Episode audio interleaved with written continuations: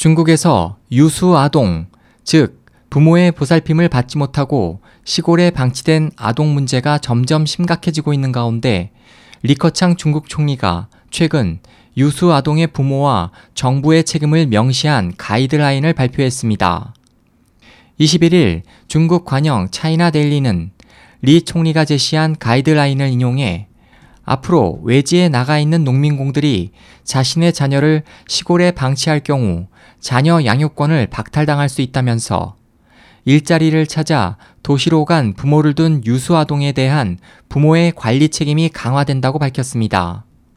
중국 민정부 저우밍 부부장은 적지 않은 유수아동들이 부모의 무책임한 방치로 제대로 보살핌을 받지 못해 신체적, 정신적 피해를 입고 있다며 앞으로 자녀를 고향에 두고 타지에 나가 있는 농민공은 자녀에 대해 정기적인 주의 임무와 함께 적절한 보호 조치를 취해야 한다며 그렇지 않을 경우 그에 상응하는 처벌과 함께 양육권이 박탈될 것이라고 밝혔습니다.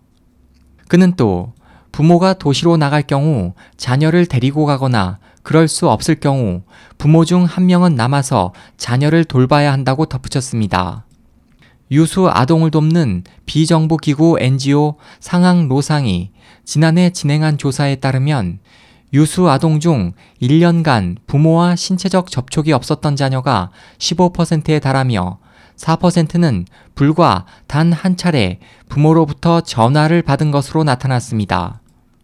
전문가들은 지난해 6월 구이저우성 비제시에서는 시골에 방치된 5살에서 13살 농민공 자녀 4명이 농약을 마시고 자살한 경우를 예로 들면서 유수 아동은 상당한 심리적 충격을 받고 있으며 학교 성적이 떨어지고 자살을 시도하는 등의 극단적인 행동도 많이 나타나고 있다고 우려했습니다.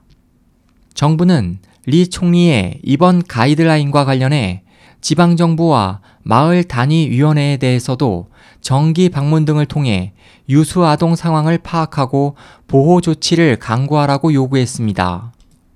밝혀진 데에 따르면 중국의 유수 아동은 약 6천만 명에 이릅니다. SOH 희망지성 국제방송 홍승일이었습니다.